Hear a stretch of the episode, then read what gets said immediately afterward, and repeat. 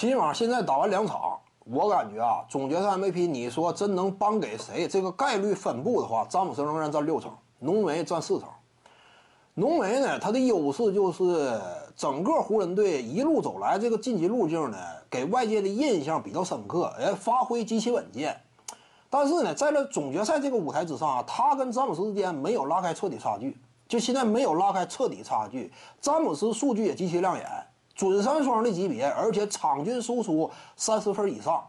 浓眉呢，比詹姆斯也就是多那么三分左右，两三分之间，这个差距就不至于形成那样一种足以让浓眉啊在外界声望远低于詹姆斯的情况之下最终翻盘。很难，就现在这个差距，起码是很难，但是还得看接下来。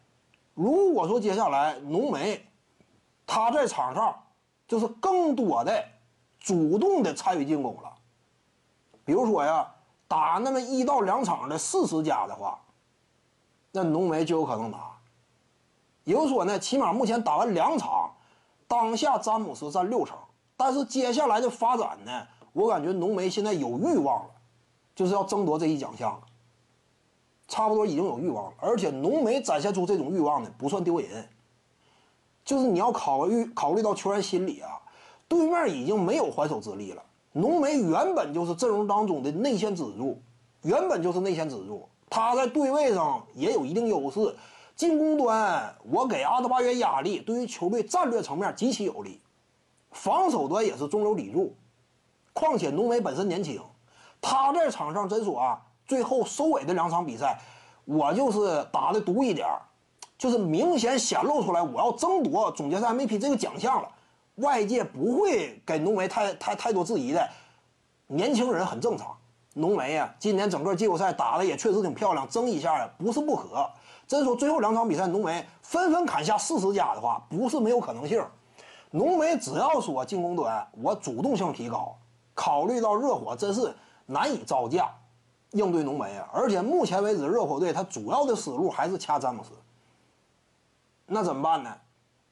就是浓眉只要说主动性一提高，连续砍下两场四十加的话，那这个形势就颠倒了。浓眉差不多得占到八成了，因为一组系列赛的奖项嘛，最终总决赛 MVP 呀。至于詹姆斯呢，他目前的难点就在于什么？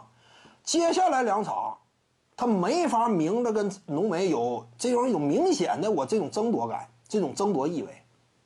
就詹姆斯以他现在的腕儿，真说最后阶段他不给浓眉做球的话，双方之间哎，眼看浓眉进攻欲望十足，我这块也主动参与竞争的话，他不太好意思。就詹姆斯目前这个位置，因此呢，这种主动性相对要差点浓眉啊，年轻，那外界也不会对他苛责。后两场比赛，浓眉啊，他有可能连续砍下高分。真说能做到的话，八成概率就是给浓眉了。徐静宇的八堂表达课在喜马拉雅平台已经同步上线了，在专辑页面下您就可以找到它了。